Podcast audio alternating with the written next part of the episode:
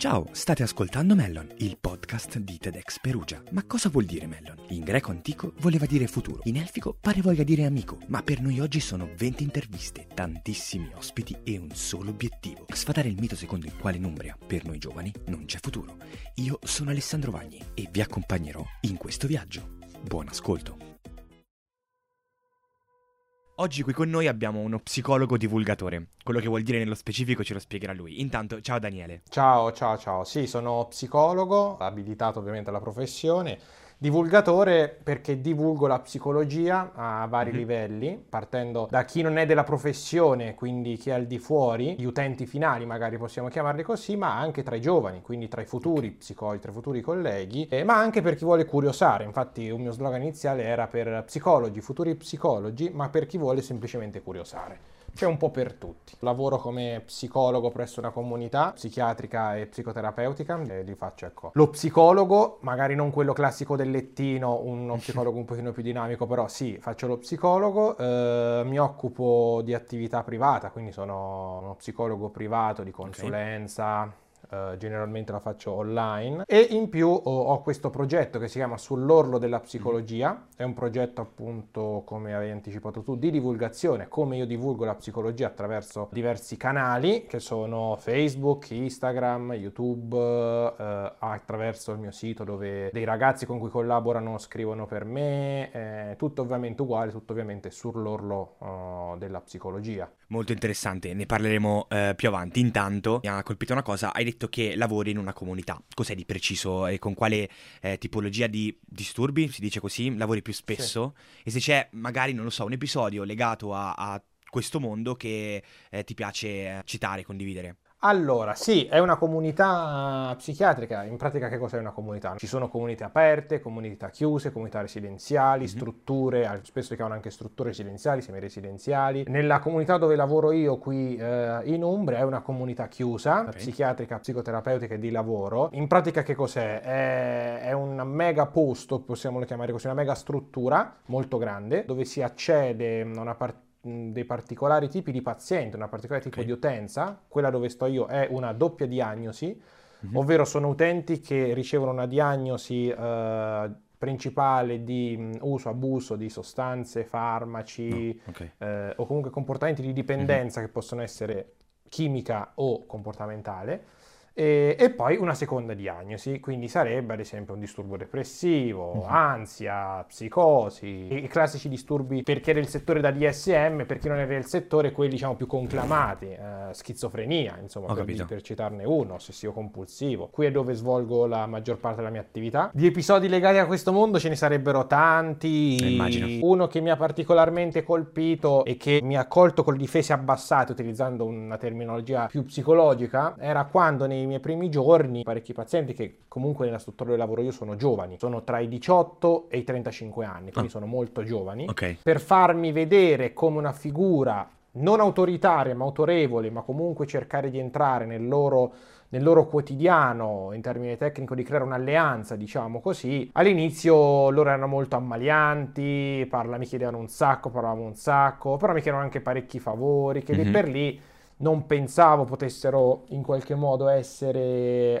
di qualche natura per loro importante. Però dopo ho scoperto che nella vita di tutti i giorni, in una comunità chiusa dove non possono vedere nessuno, cioè gli affetti, le famiglie, gli amici, e per molti animali domestici nessuno, le cose di tutti i giorni per loro erano viste come per noi magari potrebbe essere una ricompensa, uno stipendio. E quindi vivere in questa situazione dove ti chiedono guarda, posso prendere un caffè in più, che per noi sarebbe una cavolata, sì, diciamo. Sì, non c'è nemmeno da chiedere, certo, posso prendere un caffè in più. Per loro è un punto delicato, un arco di volta, cioè da lì poi potrebbero stare meglio, potrebbero stare peggio, le punizioni magari che vengono date non sono punizioni magari economiche, o tu non esci più o tu non fai più quello, ma magari non hai questo tipo di caffè, ti vengono tolte delle, diciamo, comodità, dei comfort, perché loro non hanno cellulari, non hanno niente Cioè sono le piccole cose, diciamo, che li rendono... Sì, esatto, come parecchi dicono, tornassimo indietro quanto staremo bene. Sì, staremo bene a parole, nella realtà parecchie cose, parecchie ansie. No, non è facile, ma parecchie ansie sicuramente ci verrebbero meno. L'ansia di WhatsApp di rispondere in 5 secondi, se no dopo chissà cosa pensa di me... Queste cose ci verrebbero meno, però per disintossicarsi è un procedimento più lungo. Beh, alla fine loro si devono disintossicare da una cosa in particolare, alla fine si vanno a disintossicare un po' da tutte queste cose che potremmo definire tossiche, diciamo, in generale. Sì, sì, ci si prova. Quindi questo è, diciamo, il primo ricordo molto generale. E oltre alla comunità, privatamente sei psicologo a tutti gli effetti, sì, diciamo. Sono psicologo, sì, 100%. Andiamo un attimo a chiarire, innanzitutto, che cosa fa uno psicologo concretamente, no? Perché c'è sempre questo dubbio. E con chi lavori principalmente? Cosa fai, potremmo dire, in una seduta tipo? Allora, intanto che cos'è lo psicologo in maniera proprio generalissima, poi chi vuole approfondire può trovare tanti contenuti che ho fatto su che cos'è lo psicologo, chi fa lo psicologo e le vari tipi di differenze, perché molto c'è da dire anche tra chi fa lo psicologo, chi si abilita all'esercizio della professione, chi invece fa un corso di un anno e poi fa cose molto molto simili allo psicologo, creando danni che neanche bisognerebbe prendere una puntata a parte. Quindi in maniera sintetica lo psicologo è un professionista della salute a tutti gli effetti dopo la legge Lorenzin, quindi fa parte delle professioni sanitarie, che si occupa di interventi di prevenzione, diagnosi, cura, abilitazione, riabilitazione del disagio psicologico. Il disagio psicologico è un parolone, nel senso che significa disagio psicologico? Può essere problemi comportamentali, problemi di pensiero, problemi degli affetti, problemi emotivi. Lo psicologo dovrebbe, diciamo, impegnarsi nel comprendere, nello studio e l'analisi dei vari processi che possono essere riassunti con psichici, ma quindi mentali, pensieri, comportamenti, emozioni, per dare sostegno, per fornire un sostegno che possa essere poi, a seconda del caso singolo, un obiettivo di cura. L'obiettivo finale sarebbe quello, che può essere alla singola persona, alla coppia, a un gruppo di persone. Ad esempio, io, nella mia comunità, è una comunità di gruppo, quindi ci sono a volte delle terapie di gruppo, ma anche alla comunità stessa, cioè proprio come strutturazione della comunità. Ci sono diverse forme di psicologo poi. Io nel mio caso sono uno psicologo clinico. Poi ci sono tantissimi tipi. La psicologia è bella perché si distingue e si può generalizzare a tutto, anche perché la psicologia è sulle persone, quindi tutto ciò che riguarda le persone possiamo dire che è psicologia. La psicologia del marketing non ha a che fare con la psicopatologia, non ha a che fare con i disturbi, ma ha a che fare con perché McDonald's ha la scritta rossa. No, non lo può dire Trilli e Baralla, non lo può dire Tizio Caio, lo dice la persona. E chi è che studia la persona? Tra le varie figure c'è lo psicologo. Quindi le Marlboro sono rosse, il McDonald's è rosso, la Coca Cola è rosso, non perché hanno scelto un colore a caso. Ci sono tanti messaggi. Questo è lo psicologo del marketing. Lo psicologo dello sport, lo psicologo dello sport non è che fa con la psicopatologia. Tantissimi sportivi hanno sfruttato, e giustamente, lo psicologo. Perché? Perché hanno dei momenti di difficoltà, momenti di magari più tensione, ma momenti anche dove non riescono a risolvere un problema, il famoso problem solving, momenti di decision making. Adesso nel mondo sta prendendo molto spazio gli e-sports, e anche lì ci sono psicologi per i team. Perché? Perché con tante tecniche, la mindfulness, che può essere il rilassamento, devi mantenere uno stato massimo per ottenere un obiettivo massimo.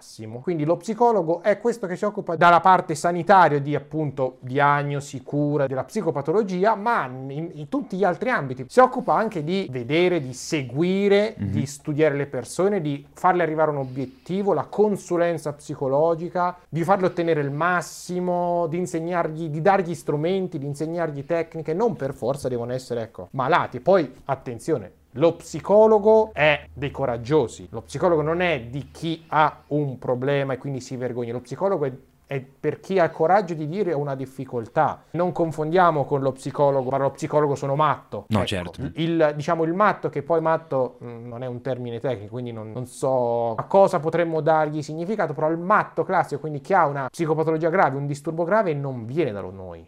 Cioè noi possiamo essere un supporto, ma ha bisogno di altri colleghi, tra cui lo psichiatra.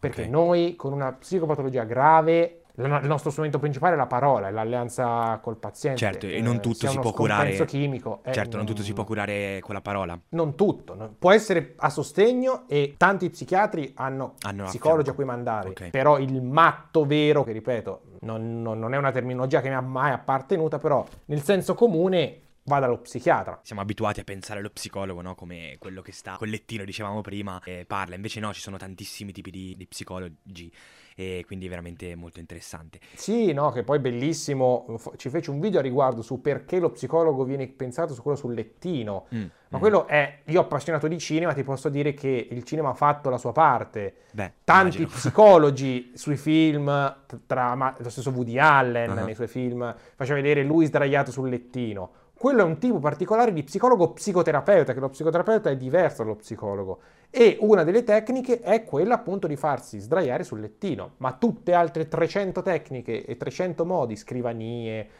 sedie, poltrone, vis-à-vis. Tant'è vero che, correggimi tu, per esempio fai le sedute online in videochiamata. Io le faccio in maniera virtuale, sì. Quindi questo esatto. Insomma, è una grande differenza rispetto, diciamo, al cliché del cinema. Enorme. E senti, da anni, dicevi prima, sei anche un vero e proprio divulgatore, con una pagina Instagram, un canale YouTube, un sito internet, anche Facebook immagino. Hai, diciamo, praticamente colonizzato il web, no? E come funziona la comunicazione nel tuo campo? Cosa cercano le persone riguardo alla psicologia, e cosa senti di aver fatto nel tuo piccolo per aiutare da questo punto di vista? Ah, cosa cercano le persone sulla psicologia? Mi viene a dire tutto. Sono iscritto a diversi gruppi, ne creai anch'io tanti che poi ho dovuto chiudere perché erano troppe persone che entravano. È difficile dare contenuti di valore, stare dietro a commenti, fare da moderatore, quindi quello che ti posso dire è che cercano tutto. Cercano dal "ho un po' di tristezza oggi, cosa mi può aiutare?" Okay. Molti ovviamente sono i luoghi comuni, perché purtroppo una difficoltà che noi nel nostro settore abbiamo è di far arrivare il messaggio. Non mi scorderò mai quello che disse Mercalli, il famoso Mercalli, scienziato vero, che disse: noi siamo bravissimi a scoprire tantissime cose, ma nel comunicarlo agli altri abbiamo una difficoltà enorme, perché proprio anche se hai la scienza e è la conoscenza, non vuol dire che gli altri arrivi questo messaggio. Quindi il senso comune molto è rimasto, nonostante noi ci vantiamo che siamo mega dottoroni e psicologi affermatissimi. Il nostro obiettivo sono le persone. Questo è stato il mio obiettivo nella pagina, questo è stato quello che hanno cercato all'inizio la mia community, quindi informazioni quanto più aggiornate ma quanto più spendibili. Io iniziai quando ero dentro università, quindi non potevo parlare di psicologia, psicopatologia, come stare bene, come ottenere dei risultati. Molto sto facendo per la time management, quindi la gestione del tempo, perché parecchi dicono ho 30 cose da fare, non riesco ad andare in palestra. Non è così, nella realtà non è così. Quindi, però prima non potevo parlare di queste cose perché magari le avevo lette ma non le avevo viste. Quindi magari prima parlavo di università, parlavo delle difficoltà che uno studente di psicologia poteva incontrare, e dentro l'università ci dovremmo fare un podcast a parte, perché le difficoltà e le mancanze sono tantissime. Sì, quindi il mio primo step fu quello, e fu nella maniera divertente, goliardica di dirlo, perché se facevo il pippone 54 righe non mi ascoltava nessuno. Quindi magari con un meme, che nei giovani va molto, fare una battuta che però quella battuta fa riflettere. Quindi queste sono state le mie prime, diciamo, condivisioni che ho fatto, e quello che poi cercavano. Crescendo, specializzandomi, aumentando le mie conoscenze, ovviamente il mio pubblico è cambiato, è cambiato nel tempo. Quindi in generale da me cercano più informazioni che possono spendere loro nel quotidiano, sia per studenti, quindi se faccio questa cosa mi conviene, quell'università è buona, quell'università non è buona, ma vedo molte richieste di persone che proprio vogliono autoformarsi, vogliono capire che cos'è quello, vogliono capire che cos'è l'ansia, vogliono capire che cos'è un disturbo ossessivo-compulsione, vogliono capire che cos'è la cosa che hanno. Quindi per ora mi sento di dire che cercano questo, cercano un'educazione, una formazione per loro propria, magari che possono spendere con i loro familiari, amici, e una buona formazione, buone competenze, buone conoscenze. E ovviamente questo implica anche magari le mie opinioni, visto che io il percorso universitario l'ho finito, e quindi diverse cose. Poi sono stato consigliere di dipartimento e consigliere del CDS all'università, quindi qualcosina dentro l'ho vista. Sicuramente il lato bello di internet è anche questo, che uno può imparare cose da persone veramente competenti come te, appunto, che lei effettivamente studiate e tratti di questo ogni giorno. Parleremo di internet tra un attimo, e prima però una domanda su questa situazione, diciamo, questo possibile secondo lockdown che avanza. È possibile, quasi tangibile. Esatto, e c'è una cosa che tra tutte mi spaventa, perché comunque io sono, mi reputo fortunato perché non ne ho mai, tra virgolette, sofferto, però sicuramente l'impatto psicologico che questo secondo lockdown avrà sui più deboli è una cosa che mi spaventa, cioè nel senso mi rattrista. E leggevo ieri un articolo del Sole 24 Ore che dice che nella fascia di età tra i 18 e i 35, che poi è proprio quella con cui lavori tu, si riscontra la quota più alta di isolamento. Tu che ne pensi riguardo? Hai qualche suggerimento per queste persone? C'è qualcosa, c'è un modo per superare tutto questo? Come si sopravvive a un lockdown, diciamo? Ah, iniziamo con il dire che io l'articolo del Sole 24 Ore non l'ho letto. Per quanto reputo il Sole 24 Ore un ottimo giornale, andiamo a vedere cosa dicono i siti di divulgazione psicologica e i siti di divulgazione, certo, medica. Quindi PubMed, PsychInfo, PsychArticles, lì ci sta la vera informazione, che nella fase adolescenza, post-adolescenza possa soffrire più un senso di isolamento, ti posso dire, non mi saprebbe strano, nel senso è un periodo di vita dove uno esce molto, periodo della patente, periodo dell'inizio dell'università, quindi parecchie cose. I più anziani, che purtroppo è una piaga che tuttora abbiamo, sono molto isolati,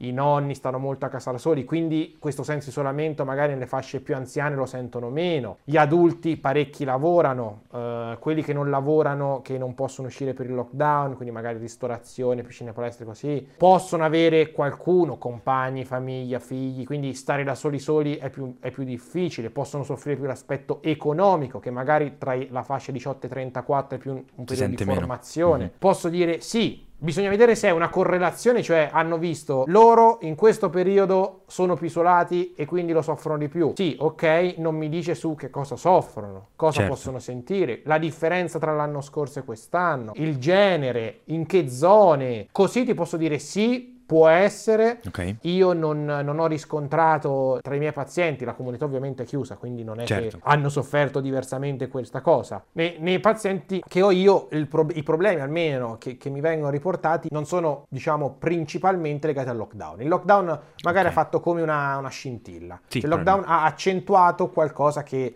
si poteva avere. Accentuato magari più difficoltà nell'uscire, ma che sia il lockdown aver scatenato qualcosa, io non mi sento di dirlo. Okay. Il suggerimento che posso dare a queste persone che magari possono soffrire più di ansia, di paure, sono principalmente forse due o tre. Dalla mia formazione posso dire che sono molto più sul reale, sul tangibile, quindi io posso dare il mio piccolo contributo, che è andare sul presente, concentrarti su quello che puoi fare e quello che senti oggi. Quindi se è una sensazione di ansia perché tutti i telegiornali parlano di lockdown in tutta Italia, non guardare più i telegiornali, magari pranzo, colazione, cena, così, limitarne a uno, leggere una notizia anziché guardarti 50 report, impegnarti nel quotidiano. Dice, ma sto dentro casa, ho avuto 2 mesi di lockdown e quindi dicevo, ah, ma adesso mi riposo, faccio tutte le cose che non facevo prima, mi riguardo le serie TV, leggo un sacco di libri. Invece non ho fatto niente di tutto ciò perché le cose da fare, sistema là e guarda là e fai.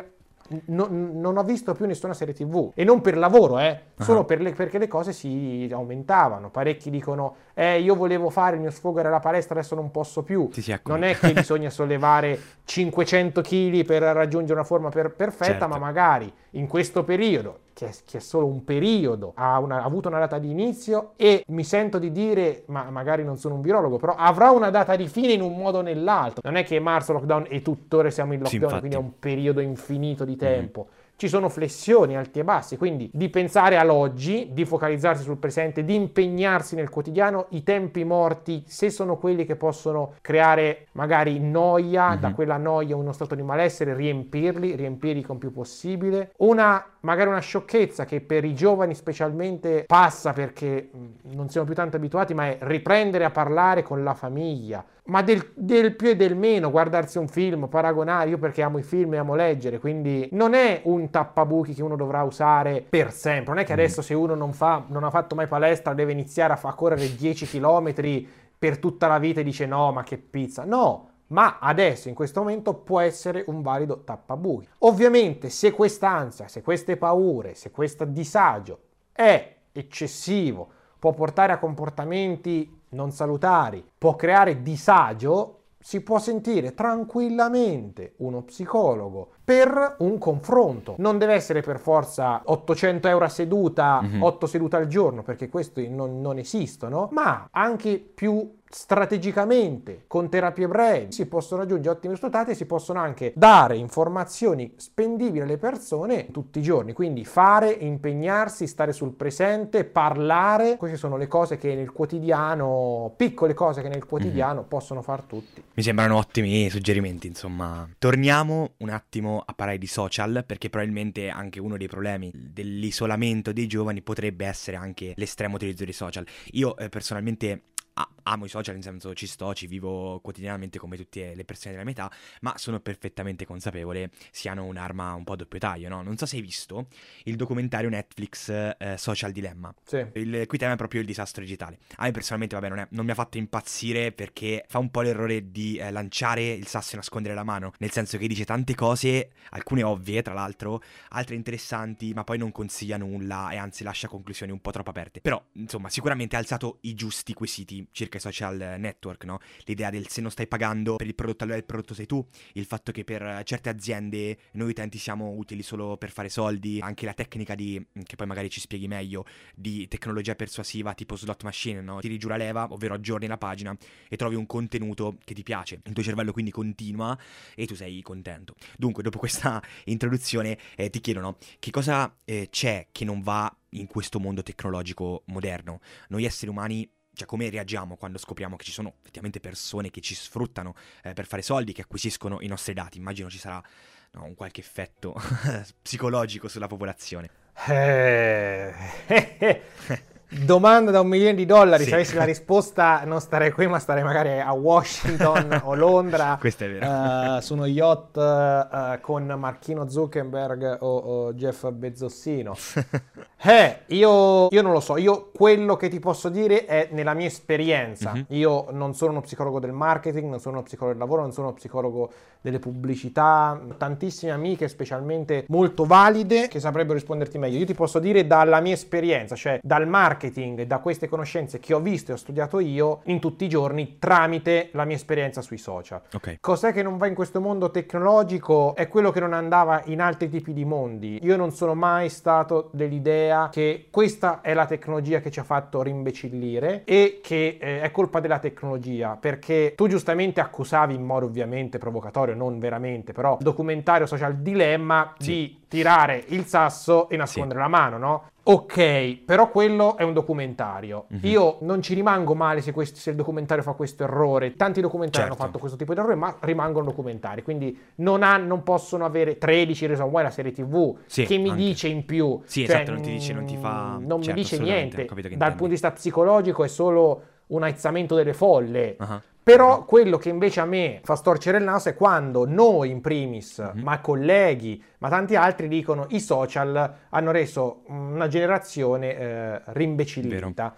Ma questo non è vero, cioè nel senso non sono i social. Non mi scorderò mai, il mio professore al liceo mi disse una bellissima frase di Nietzsche, che quando cambiò la sua modalità di scrittura e non passò più alla carta con la mano, ma magari al dettato, o più avanti pensiamo anche alla macchina da scrivere, Nietzsche disse proprio io non so più come si scrive e si parla solo di dettati, o si parla magari al tempo, magari un pochino più moderno per noi, della macchina da scrivere, la macchina da scrivere che se noi giovani la utilizzassimo non ci farebbe scordare niente, anzi ci rallenterebbe in una maniera mostruosa. Parecchi danno colpa alle tecnologie perché i ragazzi leggono di meno, ma di cosa stiamo parlando? Ci sono tablet, ci sono Kindle, ci sono computer.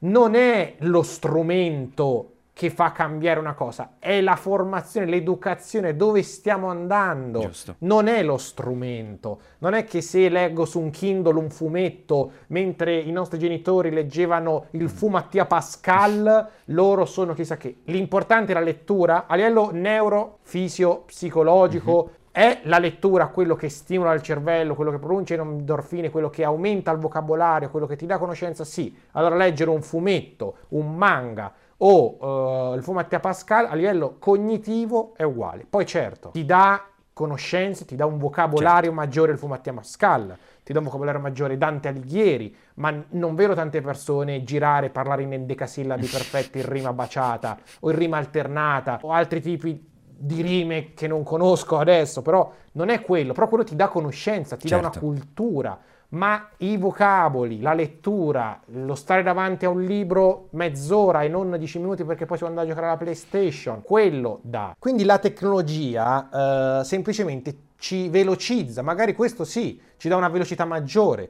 vogliamo essere più veloci, vogliamo avere il risultato prima senza aspettare e quindi magari siamo, quello che posso dire è, tolleriamo meno la frustrazione. Parecchi dicevano, che pizza, adesso hanno messo il wifi negli aerei ma mi va lentissimo. Cioè non c'era mai il wifi negli aerei, cioè dovevi stare in modalità aereo tutta la vita. Io quando il mio primo aereo non avevo neanche il problema di internet perché non c'era internet sul cellulare, c'avevo il Nokia 3310. No, non c'è questo, quindi siamo meno tolleranti alla frustrazione, vogliamo più il tutto e subito. Se magari ci arriva una notizia la vogliamo in maniera diversa. Per quanto riguarda l'effetto che dicevi tu, l'effetto slot machine, o magari che parecchi ci vedono non come persone ma come soldi, le persone hanno sempre avuto un aspetto economico dietro, da sempre, non è che adesso, semplicemente perché adesso siamo 7 miliardi. Certo. E quindi spostiamo più capitale, ma non è che prima c'era l'altruismo fino al 1900, c'era in un altruismo mostruoso, le guerre mondiali erano non per il potere di pochi ma perché volevano il benessere del mondo. L'economia è il primo movens, le proteste non sono fatte perché chiudeteci per la salute, sono fatte apriteci per l'economia, cioè sono i soldi purtroppo a muovere a muovere tanto. E l'effetto slot machine può magari dar fastidio, può magari dar noia, ma con una giusta educazione, io ho parlato sempre nei miei interventi a Firenze, con Andrea a Milano, di educazione alla tecnologia, perché nessuno sa come funziona bene la tecnologia finché non ci vivi, e quando ci vivi magari vedi degli effetti negativi. Se tu stai H24 per vedere se la persona ha messo mi piace, togliere i mi piace o togliere, come ha fatto Instagram, chi ha messo mi piace aiuta? No, semplicemente ti priva, e il privare ti fa trovare altre cose da cui attingere. Instagram non ti educa, semplicemente ti toglie qualcosa, te ne priva, e quindi può solo peggiorare, semplicemente peggiora a livello di comportamento. Quello che funziona è il rinforzo positivo, non è la punizione, cioè darti qualcosa in più aumenta la tua capacità di utilizzarla bene e aumenta tu che continui a utilizzarla. Immuni è un esempio, cioè cosa ci costa scaricare Immuni? Ma niente, ma proprio un zero. Cioè abbiamo, io pesa pure pochissimo con applicazioni. 140 applicazioni sul cellulare. Immuni non mi cambia niente, però lì mi attacco a un'idea, ovvero mi prendono i dati, mi triangolano, mi fanno così, quando sono certo che 3/4 delle persone quando viaggia su internet e legge accetta tutti i cookie, dice boom, sì, accetta tutto. Boom, è la stessa cosa, ti denudi su internet, no, quindi no. Sarebbe da parlare le ore, veramente argomenti interessantissimi, però andiamo con l'ultima domanda e parliamo un attimo di futuro, di giovani e futuro. Secondo te, per questi giovani qua in Umbria c'è futuro? Sicuramente, ecco, c'è tanto disorientamento, ma almeno nel tuo campo pensi sia facile per un giovane trovare strada? Dal mio punto di vista si parla ogni 3x2 della disoccupazione giovanile, delle difficoltà che i giovani hanno, quindi strade facili non le so. Io parlo ovviamente nel mio, e parlo nel mio in Umbria, quindi nel mio territorio. La figura dello psicologo non è valorizzata nel meglio dei modi, questo sia da un punto di vista generale ma anche da un punto di vista di noi umbri. Perché? Perché di figure psicologiche ce ne sono tantissime e il numero dei psicologi in Italia è uguale al numero dei psicologi in Europa.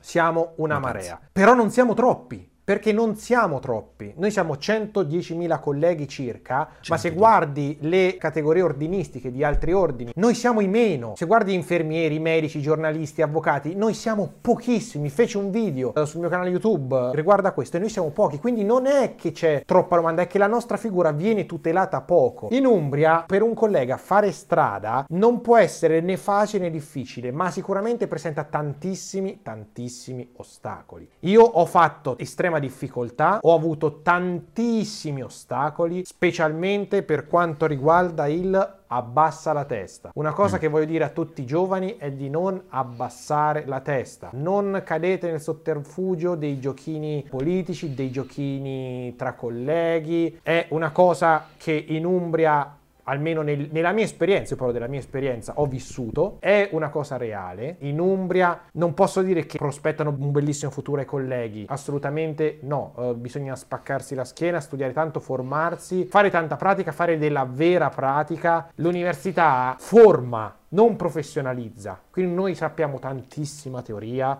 ma se ci viene davanti una persona ci troviamo lì a bocca asciutta, non sappiamo fare, con la nostra teoria non ce ne facciamo un picchio.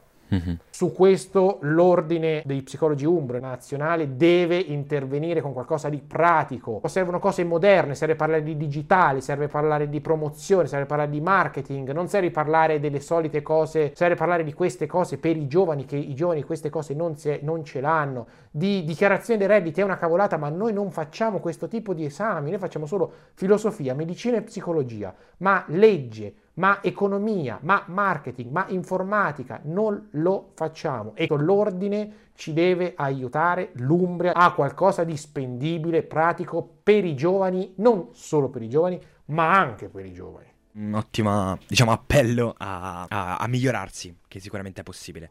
Daniele, io ti ringrazio per questa chiacchierata. Vi consiglio a tutti quanti di andare a seguire Daniele su Instagram e su YouTube. Basta cercare Sull'orlo della psicologia, perché appunto quello che fa è veramente molto molto interessante e molto molto bello. Quindi grazie. Io ti ringrazio. Grazie a te. Grazie per la chiacchierata. Grazie mille a tutti. Ciao a tutti.